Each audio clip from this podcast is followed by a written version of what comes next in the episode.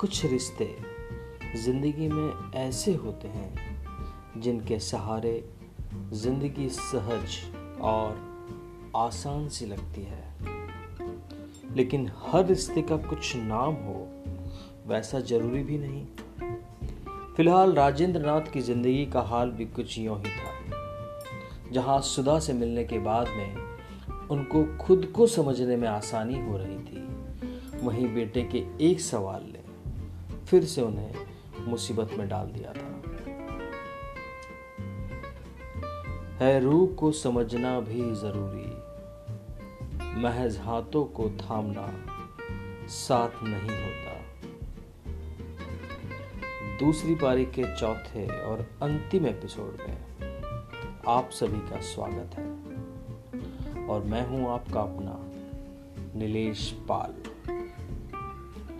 तो तमतमाए और झल्लाए हुए राजेंद्र नाथ ने सुधा की आँखों में आँखें डालकर सुधा से कहा, कल मेरा बेटा पूछ रहा था कि तुम्हारा और मेरा रिश्ता क्या है? और धीमी आवाज़ में सुधा ने कहा तो तुमने क्या जवाब दिया? तुम ही बताओ, मैं क्या कहता? राजेंद्र नाथ ने उल्टा सवाल दागा। मुझे नहीं पता और मुझे आज थोड़ा जल्दी जाना है। सुधा बोली, और राजेंद्र नाथ कुछ बोलते उससे पहले उठकर जाने लगी, लेकिन राजेंद्र नाथ ने सुधा का हाथ पकड़ लिया। उसकी आँखों में आँख डालकर सुधा को एक टक नज़र से देखा और फिर बोले, सुधा, तुम मुझसे शादी करोगी? बिना लाग लपेट, बिना भूमिका के राजेंद्र नाथ ने सुधा को देखते ही सवाल दाग दिया। तुम क्या कर रहे हो राजेंद्र? तुमसे शादी? इस उम्र में? सुधा की आवाज़ और होंठ दोनों काँप उठे। उम्र की बात छोड़ो। शादी करोगे कि नहीं? राजेंद्र ने फिर पूछा। हम बच्चे नहीं है, राजेंद्र। और तुम्हें यह बात करनी है तो मैं कल से नहीं आऊँगी। सुधा ने हाथ छुड़ाया, लेकिन अपनी जगह से नहीं हटी। उसके बाद सुधा और राजेंद्र में कोई बात नहीं हुई। दोनों के बीच थी तो बस चुप्पी, जो अपना साम्राज्य फैलाती जा रही थी।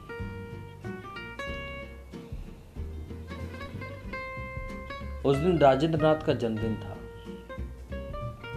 पिछले चार दिन से उनकी सुधा के साथ बातचीत बंद थी। दोनों रोज पार्क आ रहे थे। आ, साथ में सैर भी कर रहे थे। हालाँकि सुधा अब भी उन्हें चाय पिलाती थी लेकिन चाय पीते समय राजेंद्र नाथ उन्हें अखबार पढ़कर नहीं सुनाते थे। और सुधा अपने सीरियल के पिछले चार एपिसोड की कहानी अपने ही अंदर पचाकर बैठी हुई थी। राजेंद्र नाथ काफ़ी देर से पार्क की बेंच पर आकर बैठे हुए थे। बार बार गेट की ओर देख लेते लेकिन सुधा का पता नहीं था। काफ़ी देर बाद सुधा आई और आते ही सुनहरे कागज़ में लिपटा एक पैकेट राजेंद्र नाथ की ओर बढ़ा दिया। पैकेट देखकर राजेंद्र नाथ की आँखों में बच्चों जैसी चमक आ गई। लेकिन उन्होंने पैकेट लेने के बजाय सुधा पर सवाल दाग दिया। ये क्या है? चश्मा है तुम्हारे लिए। लेकर आई हूँ। सुधा ने कहा, इतना घुमा फिरा के क्यों बोल रही हो? सीधे सीधे कहो ना कि मेरे बर्थडे का गिफ्ट है।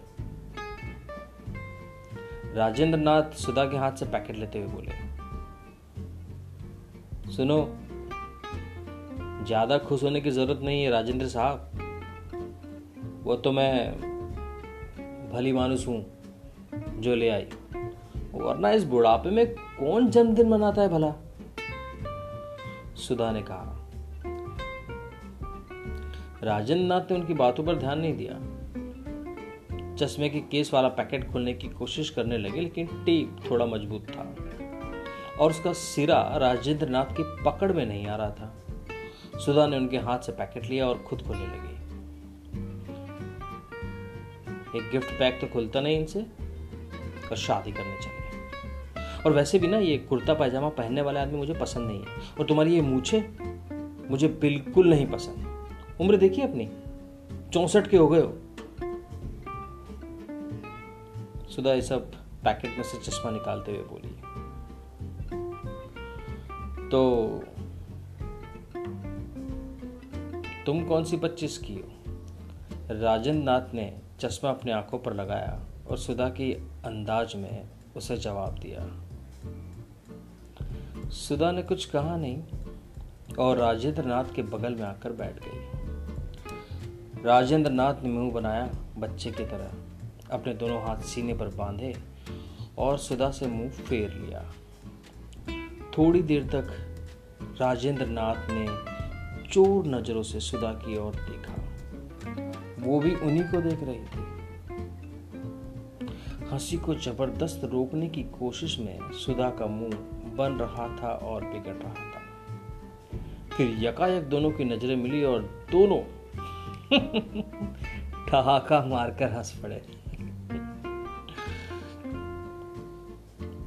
इस हँसी ने राजेंद्र नाथ के सारे सवालों का जवाब दे दिया।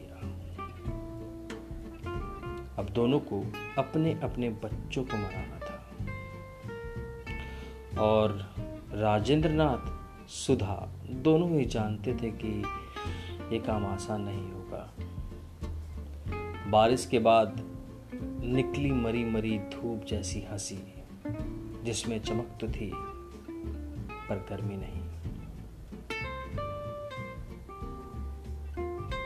उम्मीद करता हूँ कि दूसरी पारी में राजेंद्र नाथ और सुधा की जद्दोजहद आपको सुनकर काफ़ी अच्छा महसूस हुआ होगा। फिर किसी ऐसे ही किस्से के साथ मैं आपके बीच फिर से आऊँगा। तब तक के लिए अपना ध्यान रखिएगा और अपना समय देने के लिए